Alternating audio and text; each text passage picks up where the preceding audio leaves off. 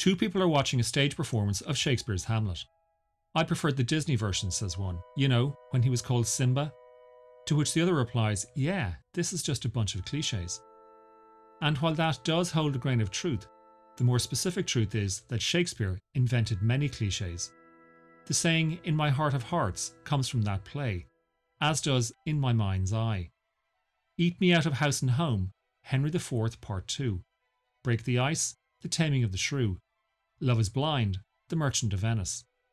Such was Shakespeare's control of language that he was able to reach inside the human heart and interpret its hummings to bring us a greater, more articulate understanding of what it means to be alive. Shakespeare died on April 23, 1616, and if time is the measure of all things, we can assume the Bard of Avon had some considerable insight into the human experience. On the 400th anniversary of his death, we are still reading, reciting, performing, filming, and watching his plays. According to the IMDb website, there have been over 1,000 adaptations of his works, and that makes him by far the most filmed author in any language. Quite the achievement when you consider he only wrote 37. Obviously, there are some favourites Romeo and Juliet, Hamlet, Macbeth, and Othello. But Cardenio has never made it to celluloid, and no one has ever bothered with the two noble kinsmen, Pericles or Cymbeline, which may prove that not even Shakespeare was Shakespeare every day. To be or not to be? That is the question. Whether 'tis nobler in the mind to suffer the slings and arrows of outrageous fortune, or to take arms against a sea of troubles, and by opposing end them to die, to sleep, no more, and by a sleep to say we end the heartache and the thousand natural shocks that flesh is heir to, tis a consummation devoutly to be wished. Yet, for the glut of adaptations, bringing his plays to the screen is a difficult proposition. First off, plays are, excuse the pun, stage bound. The discipline of theatre is for the play to deliver the drama within a fixed time and setting. That's not just me talking, that is over 2,000 years of Aristotelian thinking. His theory was about dramatic unity. A good drama, Aristotle said, is played out in one space, and in as near to a continuous time as possible. But just because Aristotle said it all those years ago does not mean we can't challenge and stretch the principle. And following that, just because Shakespeare wrote brilliant drama for the stage does not mean we can't change it when bringing it to the screen. Of course, purists will decry such practice ruins a text that they hold sacred. Now is the winter of our discontent made glorious summer by this sun of York and all the clouds that lowered upon our house in the deep bosom of the ocean. Buried. Now are our brows bound with victorious wreaths, our bruised arms hung up for monuments, our stern alarums changed to merry meetings, our dreadful marches to delightful measures. The main reason Shakespeare's plays have lasted so long is because they are so rich and complex, their meanings change. Or to put it another way, they can withstand several interpretations over many centuries. They are not fixed entities, but rather are fluid and flexible, fertile ground for re examination. We've got to remember that Shakespeare often wrote stories set in ancient Greece or Rome, but dressed his actors in then contemporary costumes and then had them speak in then contemporary language. So the idea of updating Shakespeare is hardly new. Oh, wilt thou leave me so unsatisfied? What satisfaction canst thou have tonight? The exchange of thy love's faithful vow for mine. I gave thee mine before that did request it.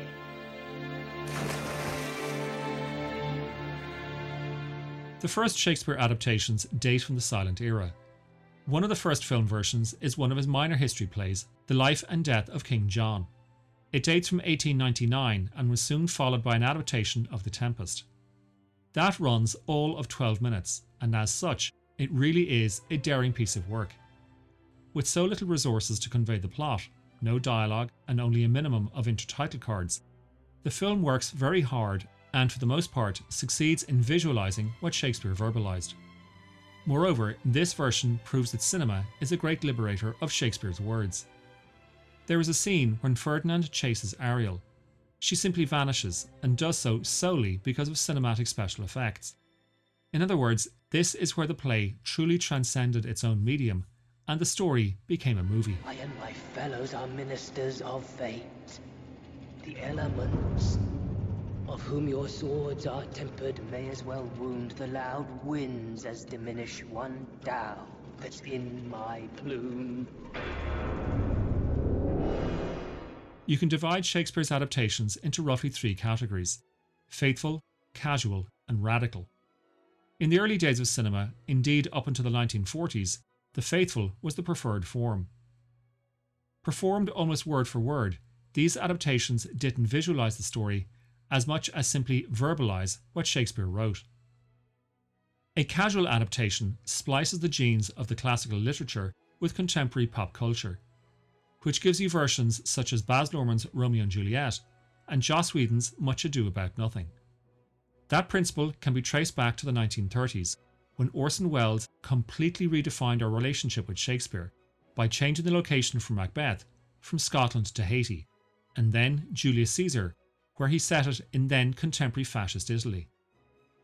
Such invention paved the way for the third category radical, this is where you take the plots but completely update the setting and the language. So, The Taming of the Shrew becomes 10 Things I Hate About You. Twelfth Night becomes She's the Man. And Hamlet.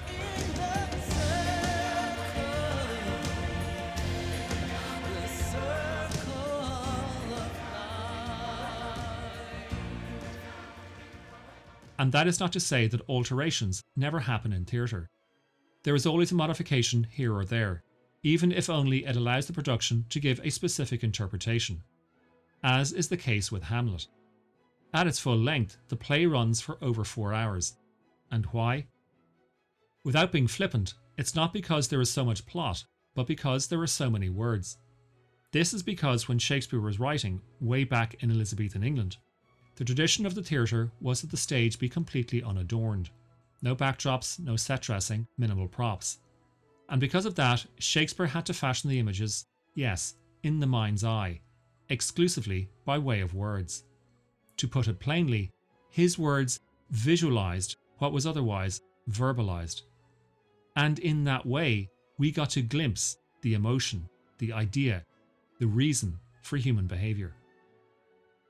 Cinema is sight and sound, and I think you are wasting half the medium's potential if you say one thing and show me the same thing. So for me, the best adaptations of Shakespeare's plays are the ones that take a machete and flamethrower to the text and slash and burn their way through the pages until the only dialogue that remains is what you cannot visualize. And even then, the best filmmakers will try to externalize the soliloquies. And there lies the rub. A film has to find a visual language that replaces Shakespeare's unrhymed iambic pentameter. A very tall order, I know, and there have been precious few films that have tried doing so. But for me, the ones that try are the ones that succeed. Белый саван белых роз, деревце в цвету, и лицо поднять от слез, мне не в моготу. Dating from 1964, there is a terrific Russian adaptation of Hamlet, the script for which was written by none other than Boris Pasternak. Directed by Grigory Kozintsev, this film shows that you can slash and burn the text and lose very little in the process. The opening scene on the battlements is gone. Ophelia is dressed not so much in a corset as much as an iron rib cage that visualizes the restrictions accorded to women of the era. And in the film's climax, Hamlet's monologue is reduced to just one line. Fittingly, he says, The rest is silence. Shot with an aspect ratio of 235 to 1, Kozintsev structured his adaptation around a series of visually arresting set pieces, often keeping the camera rolling so that the events are captured in long, sinuous takes. which is completely the opposite to Baz Luhrmann's Romeo and Juliet. I think this is one of the most adventurous and therefore one of the most successful adaptations ever afforded to Shakespeare in English language cinema. Pop music, fashion, drugs, MTV. It's all there, front, loud, and centre. And while occasionally Luhrmann is heavy handed and guilty of vulgarity, those moments remind us that Shakespeare's plays were not for the purists, but for the masses. What's to be done? Be innocent of the knowledge, dearest child, till thou applaud the deed. Full of scorpions is my mind. Last year, Justin Kurzel mounted a daring version of Macbeth. I say daring not only because of its striking visual and sound design, but because Kurzel was going up against not just Shakespeare, but also one of the greatest cinematic artists the medium has ever seen, Akira Kurosawa. In 1957, Kurosawa transposed the Scottish play to feudal Japan. Dialogue is kept to a minimum. In English, Kumonosu-jō is known as Throne of Blood, but the direct translation means Spiderweb Castle. And throughout the story, the castle of the title is shrouded in such heavy mist that Macbeth himself, here named Washizu, finds it hard to find his way back home. In the end, he is impaled by a volley of arrows that leave him looking like a porcupine.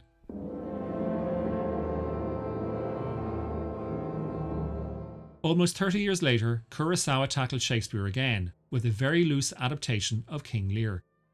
The movie is called Ran, which means chaos, and it runs for over two and a half hours. And while the first hour is very wordy, what follows is as sweeping and epic delivery of sound and fury as you can ever hope to experience in the cinema. In two great battle scenes, colour and movement collide in symphonic splendour, and in those extended sequences, the film manages to scale visual heights that are the equal of Shakespeare's blank verse. Three of those last four titles are not in English, which might suggest that the best Shakespeare adaptations are translations. That's not wholly accurate. Welles made two startling films, Othello and Chimes of Midnight, but although they were both in English, is a film of a play, not a translation in itself. Similarly, Although Shakespeare wrote in English, the English we speak now is so far removed from his Elizabethan vernacular that we often need a reader's guide to understand what he was saying. Perhaps that is how you keep Shakespeare from being misunderstood. As far as education is concerned, the major problem is the method by which his works are examined. Consider this emotions have not changed in the centuries since his death. It's not as if, after the French or Bolshevik revolutions, Danton or Lenin woke up one morning and said, I've discovered a new emotion. But we have developed new technologies, and we can use them to probe the emotions Shakespeare probed. That just might mean distilling a soliloquy to 140 characters. Dumbing down? Hmm. Brevity is the soul of wit. Hamlet, Act 2, Scene 2. And then put it all to a hip hop beat, and upload the accompanying three minute clip onto YouTube. Now that's translation. To be or not to be? That is the question. Whether 'tis nobler in the mind to suffer the slings and arrows of outrageous fortune, or to take arms against a sea of troubles and by opposing end them. To die, to sleep no more